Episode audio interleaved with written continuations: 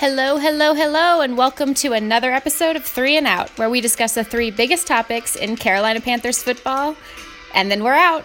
I'm your host, Jourdan Rodrigue, Panthers beat writer for the Charlotte Observer. Let's get going.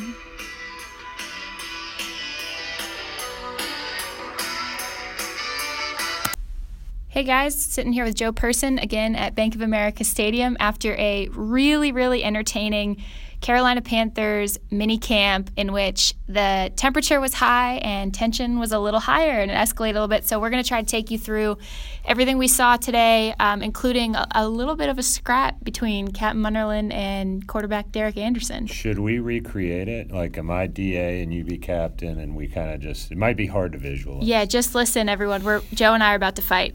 it, uh, yeah, it was, it, it, you kind of felt that you really will feel these building and training camp because you're every day out there. Where, whereas this is kind of the condensed version, but, but you're right, it was real. It was, this was not a media creation. There was real tension throughout the practice, a lot of it uh, kind of being instigated by one Cameron Jerrell Newton, uh, who's not even participating in these practices. But yeah, why don't, why don't you take folks through uh, what we saw? Yeah, so I can imagine. Um, so basically, we pieced together kind of how it all started. So it, it all started, James Bradberry told me after practice it started when Cam Newton was talking a little mess in the, uh, in the locker room before minicamp started. Um, he said that the defense kind of came together and decided they were going to try to make a bunch of big plays. So during team drills and two minute drills, the defense was flying all over the field. I mean, if this is any sign of what we can expect from this defense this year, it's going to be pretty exciting. They made big play after big play. Bradberry had three pass breakups and a pick with one hand, his hand still in a cast. one hand tied behind Darryl, his back. Daryl Worley ate Kelvin Benjamin for lunch one time, and I mean it was it was pretty impressive. Luke Kuechly was flying all over the place. Thomas Davis was was chattering. Once Cam started chattering, Thomas Davis started chattering back, and then that kind of kept going through the whole practice.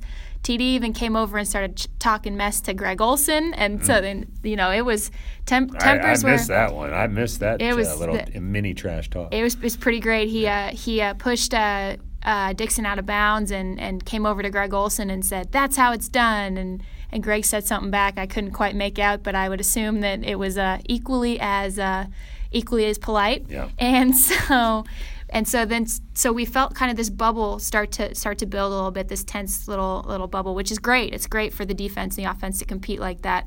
And then to a point. I do right. think it gets to an unhealthy level uh, which kind of uh, boiled past that uh, the boiling point uh, with of course two years ago with josh norman and cam but yeah yes exactly. mean, mean yeah no that's fine. So so then we're we're sitting there watching a play breakdown. Derek Anderson's looking for a receiver, and the play's broken, but he's still kind of looking around to see if he can complete a pass.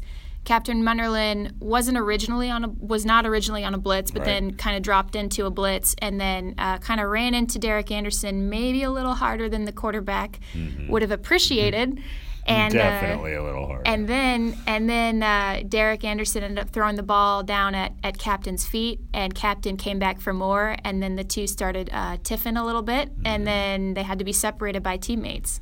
Yeah, and, and look, it, it, no no fisticuffs were involved, no punches thrown, but uh, I, I thought I I, I, gra- I was part of a group that grabbed Da shortly after practice and he said, you know, he said the defense a little ahead of the offense right now, just the way in, installation works. He said, in no uncertain terms, we're not going to come out here every day and let the defense push us around. And so, uh, don't want to make too much of it. Uh, TD afterwards, Thomas Davis telling us also that that he feels like the players kind of keep it uh, under wraps, excuse, or, or kind of rein it in, so to speak. They kind of know the certain level to where they can push it to, uh, because you don't want things fracturing too much and have this big offensive and defensive divide. So I'll tell you where things, in addition to Spartanburg, could get interesting this year, and that is in Nashville. Yeah, I'm when excited When we have for that. joint practices, the Panthers will have joint practices with the Titans. Yeah, and to your to your earlier point, Joe, I think it's it's important to note that there are so many veteran presence on so much veteran presence on this team, especially on the defense at this point, that they aren't going to sit there and let things escalate to the point of, of no return, basically. Like what, what we saw today, I feel, was healthy competition, we saw the defense just really out outpacing the offense pretty much at every turn, which Derek Anderson admitted to you right. that was happening, and it's it's to be expected. The offense is still pretty fresh, pretty young, and, and without some of its key pieces that are right. they're trying to kind of work through. And I think that this was really it was a good it was a good wake up call. I think for the offense first and foremost. I think it was important to, for Cam to see kind of from a observer standpoint, mm-hmm. No pun intended, um, ching. Ching.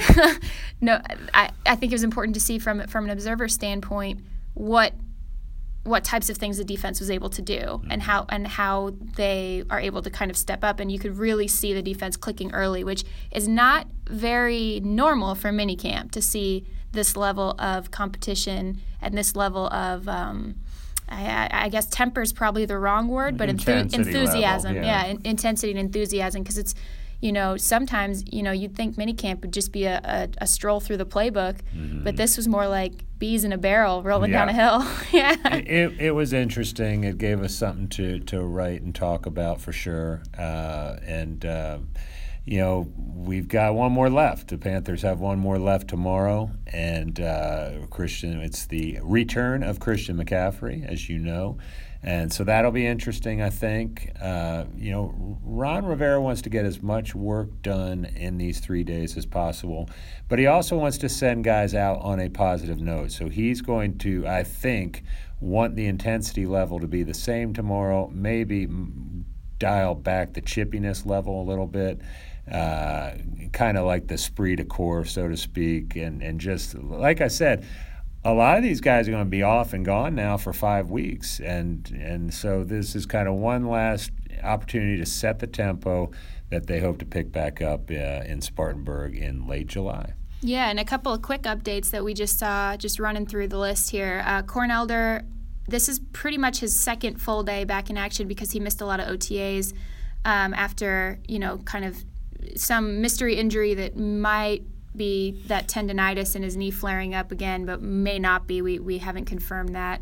Um, but he was back in action and got to play a lot on the outside with Munnerlyn in the slot, which I think is important because he adds a lot of depth to those two young corners on the outside. And he really held his own today. I mean, he was matched up against Kelvin a couple times even, and, yeah. and he really held his own. He's got really nice spatial awareness, um, which is good to see from a rookie. And then also Curtis Samuel, who was working out on the side with trainers yesterday. Um, a source told me that that was hamstring tightness, so it wasn't anything to, to worry about with him, and he was back in, in full action today.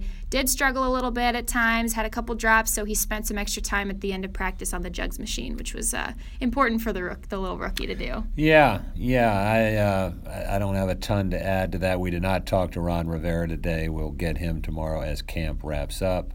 But uh, I, I, was kind of, you know, you know what I was watching a lot today was the backup offensive line. And, uh, you know, you had guys like Amini Silatolu in that group. I think he was an under the radar signing that we didn't talk a lot about. Uh, remember the position catastrophe they had last year along that, that front group. Uh, the front five. And uh, Amini is a guy, you you don't necessarily want him to play 12 games. You, you don't want him to play 12 games for you. That means somebody uh, who's better than him is hurt. But you can pretty much bank on him over the course of the season. He's going to get three or four starts, and I think he's a plug and play guy because of his his experience in this offense. And uh, I don't know how I got on an Amini Silatolu rant, but it's a good uh, rant, though. Yeah, it, it, we rant. we haven't really. We just hadn't talked about them, and uh, anyway, there's my spiel on Amini Silatolu. All right, guys. Thanks for listening. Once again, thanks to Joe for taking the time. Uh, we will be back at it again tomorrow morning. Make sure you stay tuned and keep up with us on Twitter, as well as all of our live updates. Um, see you guys tomorrow.